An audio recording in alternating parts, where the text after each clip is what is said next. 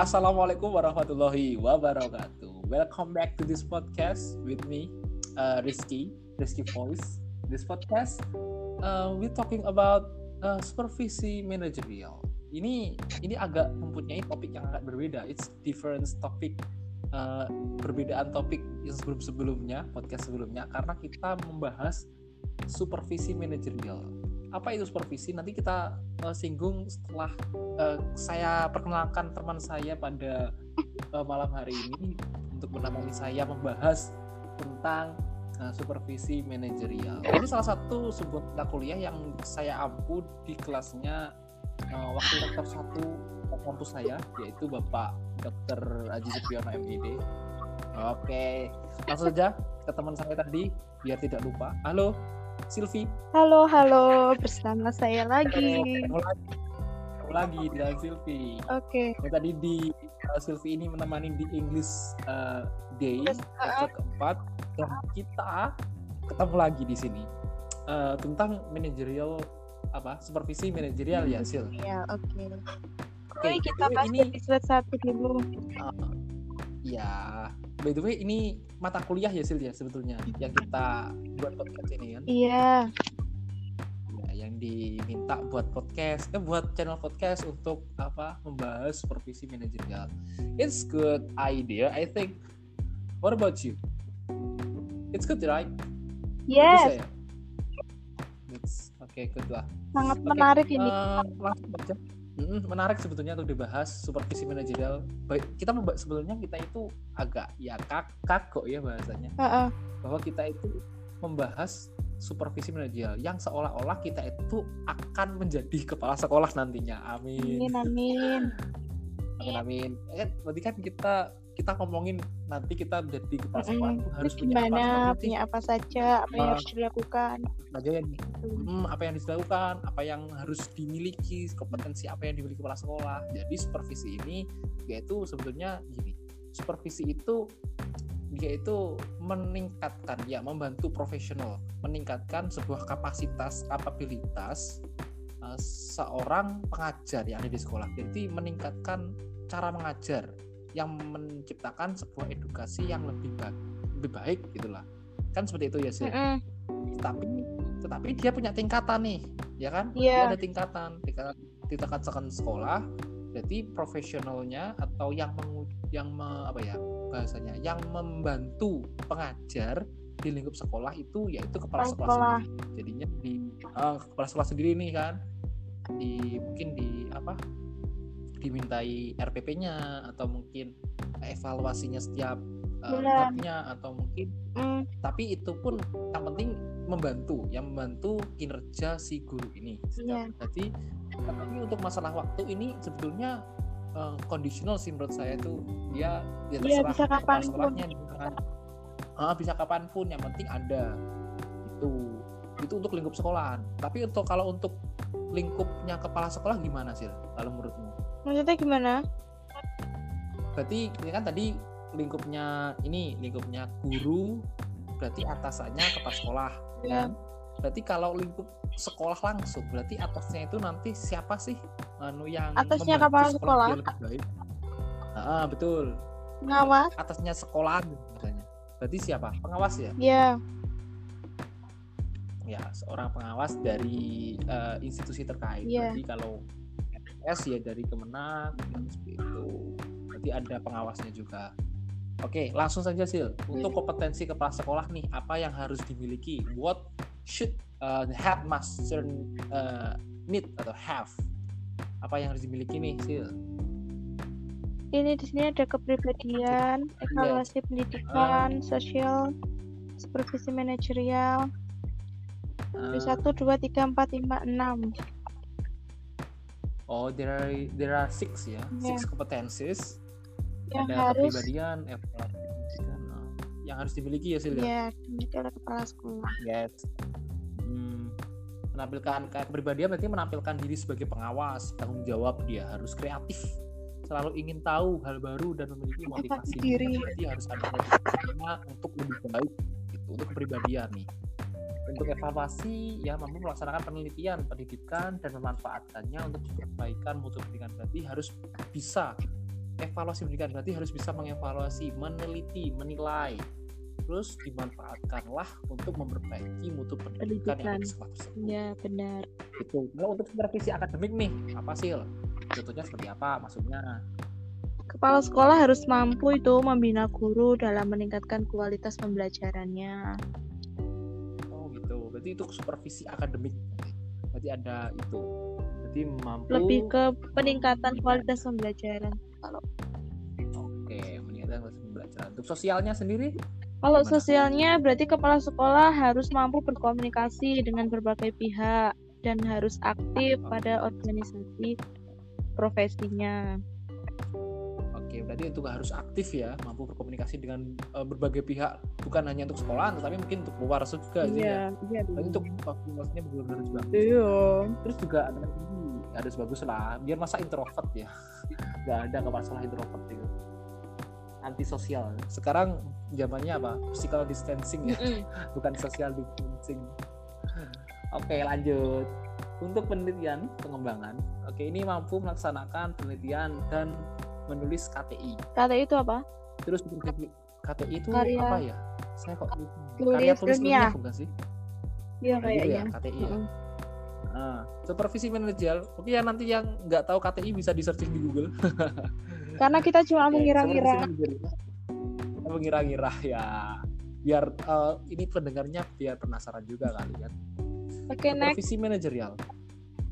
Eh, Anda mampu membina kepala sekolah dan staf dalam meningkatkan kinerja sekolah. Nah, supervisi manajerial ini berarti kan mampu membina kepala sekolah. Berarti ini Berarti gimana ini maksudnya? dimiliki Harus dimiliki oleh siapa? kan mampu membina sekolah Oh. dan staf dalam meningkatkan kinerja sekolah. Berarti ini mungkin uh, kalau kita membaca supervisi manajerial yang maksudnya seperti itu, berarti ini yang dimiliki oleh ini dong pengawas. Iya, ya? pengawas kan itu kan membina kepala membina kepala sekolah soalnya. Kan, membina kepala sekolahnya pengawas tersebut.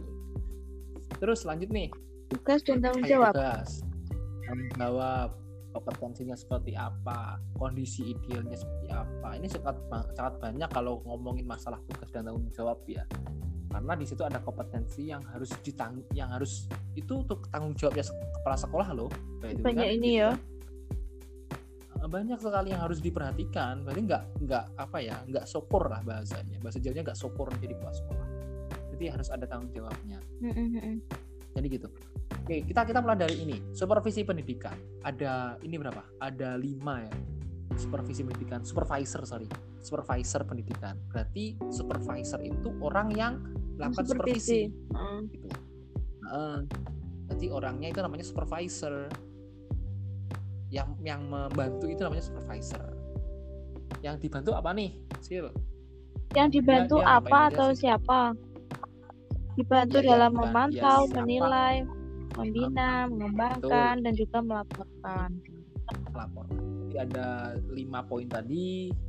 Terus ini kondisi ideal. Terus eh, kondisi idealnya itu seperti eh, pengawas, penyelenggara pendidikan supervisi. Berarti pengawas, penyelenggara pendidikan supervisi dia itu yang me, mem- apa ya bahasanya membina, Heeh. me- membantu lah bahasanya. Berarti ada pengawas untuk ke sekolah-sekolah. Contohlah ada visi misi, tujuan sekolah, ada kurikulum sekolah. Berarti yang diawasi itu seperti itu pengelolaan sekolah, sarana prasarana, tenaga kependidikan, siswa, lingkungan pendidikan dan Oke, adalah berarti salah satu Ini kan ada supervisi manajerial sama supervisi akademik. Berarti bedanya itu kalau yang manajerial itu lebih ke penyelenggaraan pendidikan, kalau akademik itu proses pembelajarannya. Yes, itu seperti itu. Ada pengawas, proses dan hasil pembelajaran Oh. atau bimbingannya itu bisa disebut supervisi akademik. Kalau manajerial itu lebih menyeluruh lagi. Dia dia lebih konteksnya lebih lebih apa? Lebih lebih Ha-ha, lebar. Jadi Semua itu di situ gitu loh. Kalau supervisi akademik yang di apa? Pembelajaran yang toh. diawasi yang ditingkatkan itu hanya pembelajaran Hmm. kayak kurikulum, Bagaimana media yang digunakan, penilaiannya gimana, dan hasil belajarnya gimana itu. Iya. Ah, ah, ah, Oke. Terus, Jadi seperti itu. Bisa dipahami ya. bagaimana. ya Pak Guru. Ah. Oke, kita lanjut untuk pengertian supervisi manajerial. Kita kan tadi sudah ngomong panjang lebar tentang supervisi, supervisi.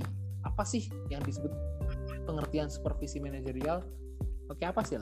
Oke, supervisi manajerial adalah kegiatan profesional yang dilakukan oleh pengawas sekolah dalam rangka membantu kepala sekolah, guru, dan tenaga kependidikan yang lainnya guna peningkatan mutu dan efektivitas penyelenggaraan pendidikan. Jadi, Oke, that's good. di sini, Jadi itulah. jadi, jadi ini yang dimaksud siapa? Jadi yang gimana? Yang dimaksud Yang dimaksud kelak di supervisi manajerial itu kegiatan- siapa toh? kegiatan profesional yang dilakukan oleh pengawas sekolah. Berarti yang Oh, dilakukan berarti oleh pengawas ya. sekolah. Soalnya kan Pengawasnya dalam rangka berarti gini nih pengawas sekolah. Ya. Heeh. dia itu membantu kepala sekolah guru tenaga pendidikan lainnya. Untuk apa? Untuk apa diawasi? Untuk apa dia akan supervisi? Hmm. yaitu untuk meningkatkan mutu dan efektivitas penyelenggaraan pendidikan dan pembelajaran. Berarti untuk meningkatkan sebuah mutu pendidikan. Efektivitas. Kan gitu ya? Berarti itulah tujuannya tadi untuk supervisi. Manajerial. banyak. Kalau kita ngomongin eh, tujuan itu lingkupnya Banyak. banyak juga Mhm. loh. Banyak.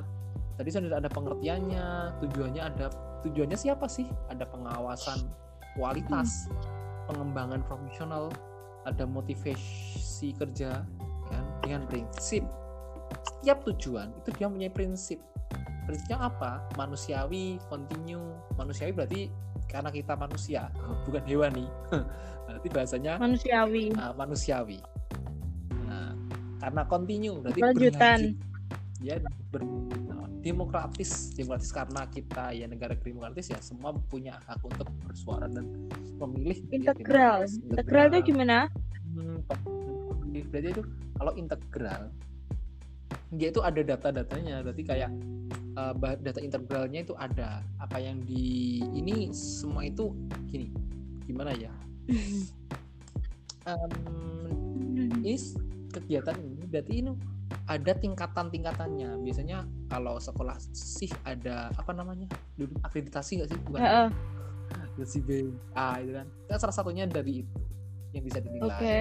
Persen ada eh, komprehensif, konstruktif, objektif. Berarti prinsipnya juga ada harus objektif, nggak boleh subjektif loh kalau untuk masalah supervisi Mm-mm, mengajar nanti seolah-olah pengawasnya yaitu temennya kepala sekolah terus dia subjektif memilih terus dinilai bagus Ngawur, gitu kan ya itu malah boleh. ma- tidak meningkatkan mutu kan Tidak meningkatkan mutu tapi malah menurunkan sebuah mutu karena ya nggak objektif sasarannya ada tadi Kemampuan kemampuan kerja. kerja motivasi Hmm. kerja etika kerja nggak kalau kalau kemampuan kerja at least lah setiap guru punya kalau masalah kemampuan kerja dia sudah punya standar Oh, bagaimana cara mengajar dan sebagainya motivasi kerja. Itu adalah salah satu contoh sih salah satu bukan contoh salah satu hal kalau menurutku. Kalau menurut kan gimana?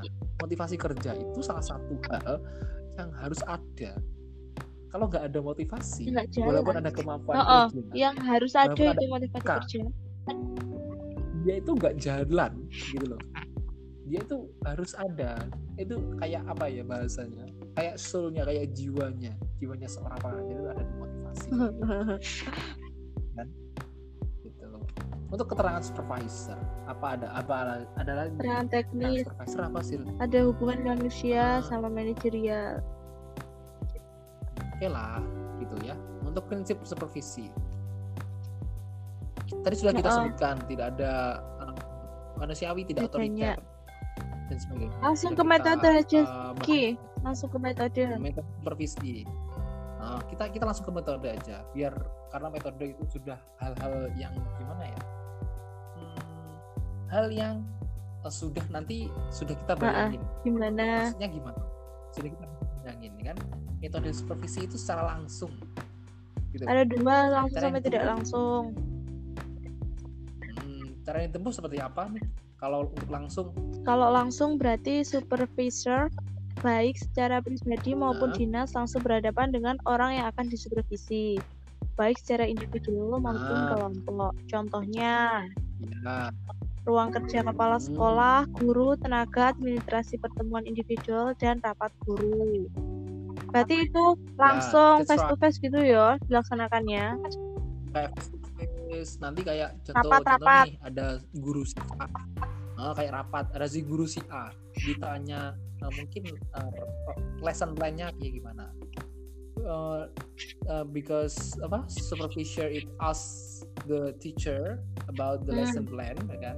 Menanya tentang lesson plan-nya atau RPP nah berarti si guru harus bisa menunjukkan nih terus mungkin evaluasi mungkin soal-soal yang diberikan ke anak terus media-medianya terus caranya Eh, seperti apa berarti itu nanti nanti Kamu pernah disupervisi no berarti? Kan kamu semua ajar. sudah Udah ya? sudah sudah sebelumnya supervisi kalau di eh, by the way kan saya ngajarnya di ini MTS Gunung Logo Eh, di sana eh, supervisi dilakukan setiap bulan Oh setiap bulan. untuk dari kepala sekolah. Eh, dari kepala sekolah setiap bulan itu pasti nanti di apa ada. ada ada giliran untuk masuk. Untuk kalian untuk masuk ke ruang kepala sekolah untuk ditanya. Mungkin eh, kesiapan RPP pasti harus Hmm. ada kan? Itu nanti eh, membawa jurnal biasanya bawa jurnal. Nanti absennya anak-anak gimana? Rutin nggak dia masuk? Terus kalau ada anak yang nggak masuk eh, dia guru ini ngapain gitu. Mungkin mengingatkan kah atau gimana dan sebagainya. Mas, terus hasilnya bisa diceritakan. Setelah itu kendalanya mungkin ada guru si A nih kendalanya di kelas itu panas Hmm. contohnya panas gitu kan. Karena mungkin eh, ya cuacanya pada saat itu panas dan mungkin AC-nya apa mungkin kipasnya rusak. Bisa itu salah satunya menjadi hal yang harus Oh, kayak gitu disampaikan yo. salah satu- itu nggak apa-apa. Karena itu kan salah satu untuk menunjang apa, meningkatkan. pengajaran di kelas. Iya sih, heeh. kan kan sebelah itu pun nggak masalah. Berarti tidak harus tidak harus apa nih? Tidak Heeh, tidak harus tentang RPP terus ini, kayak anak heeh. gimana cara ngajar gimana? Tidak hanya itu tetapi secara eksternal dari apa di luar di luar itu semua. di luar apa ya? Di luar diri lah di luar individu guru. Itu bisa disampaikan. Contoh gitu tadi kipasnya mati nih ya kan? Terus kalau panas ini anak-anak nggak fokus belajar gitu. Itu mungkin salah satu bisa disampaikan. Dan nanti di supervisi itu kepala sekolah pasti memberikan sebuah Bantuan atau masukan atau heeh. ide bantuan jika ada kendala itu itu fungsinya supervisi. Itu tidak harus gitu kan. Tidak harus apa ya yang berupa apa ya berupa kayak pengajaran full itu enggak enggak, enggak harus gitu kan yang disupervisi juga seluruhnya kan kayak apa guru juga terus kayak waka itu ada supervisinya juga terus kayak penjaga perpus itu juga ada itu pasti ada Oke. itu itu untuk tentulah yang nanti untuk metodenya supervisi seperti itu kalau untuk tidak langsung nih sil Langsung Contoh ya. apa? Aduh, aduh. Contoh kalau apa? tidak langsung itu antara lain menggunakan internet atau bisa lewat email, radio, televisi. Tapi kok saya kok belum pernah tahu toh kalau yang tidak langsung. Kayak gimana? nih? ya ini kan gini karena kayaknya tidak langsung ini salah satu hal supervisi yang jarang ditemukan gara-gara ya ngapain sih kalau Mungkin langsung aja eh bisa kan mungkin gitu. kalau tidak langsung itu dilak- yang dilakukannya sekarang ini loh. Pas kita ada corona kan ya sekarang Oh, ya. Supervisinya kan ah, tidak langsung ini. ya ya karena ada pandemi COVID-19 Aduh. Karena mungkin, mungkin bisa dilakukan Mm-mm. langsung. Ini by the way ini kan ini sekolahku. Ini kan tahun ini harusnya supervisi karena ada COVID ternyata diundur. Diundur, jadi diundur nggak dilaksanakan online gitu nggak? jadi nggak dilakukan mungkin nggak dilakukan bulan-bulan ini harusnya bulan-bulan ini. eh, ya bulan inilah betul. Bulan Juni Juli. Nanti setelah hari raya itu langsung dilakukan supervisi. Karena kan kalau kalau supervisi itu dilakukan setelah hari raya kan nggak mungkin kan kita menyiapkan secara instan seperti itu pada saat supervisi Hmm. dilakukan. Berarti mungkin dan kemungkinan diundur gitu.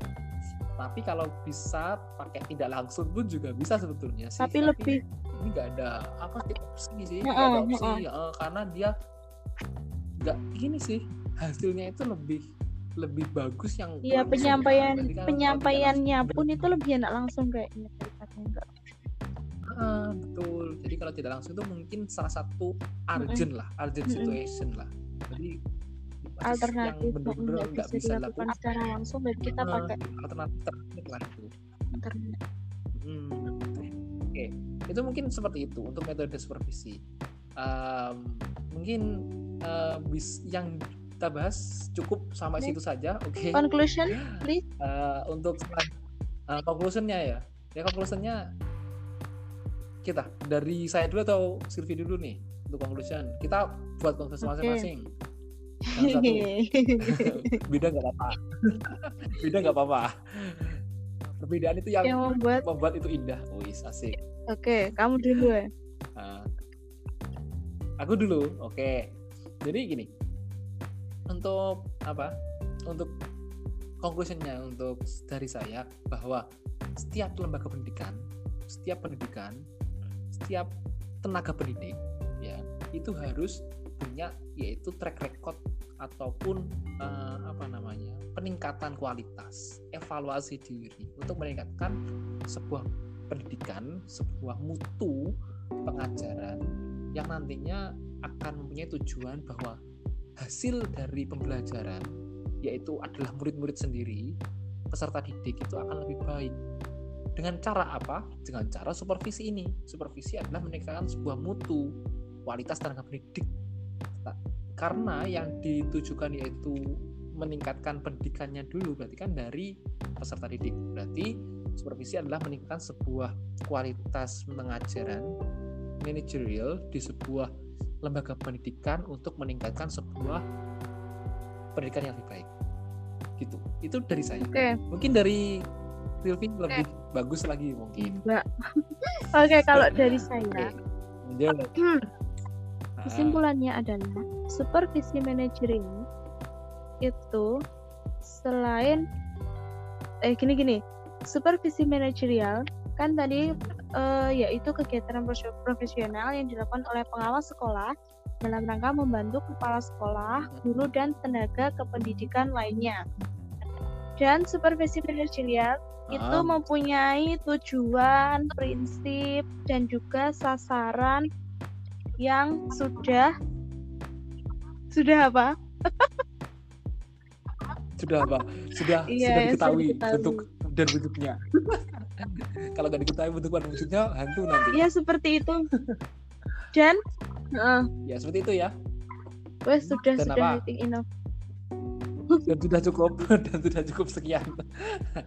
Oke, itu mungkin yang bisa kita sampaikan, yang kita kita sharing bareng-bareng tentang supervisi manajerial seperti itu. Dan insya Allah kalau ada kesempatan lagi kita bisa Iya. lanjutkan ya untuk masalah ya seperti apa teknik, supervisi, terus ada konferensi individual atau sebuah uh, monitoringnya seperti apa kita bahas di podcast selanjutnya. Insya Allah kalau kita ada kesempatan lagi untuk membuat podcast lagi ya. Oke. Thank, Thank you, you, Silvi sudah menemani kita untuk Iya. tentang ah, sama-sama tentang supervisi ini di podcast Rizky Voice. Oke. Say hello See see you. you, uh, and good night Goodbye. Oke, wassalamualaikum warahmatullahi wabarakatuh.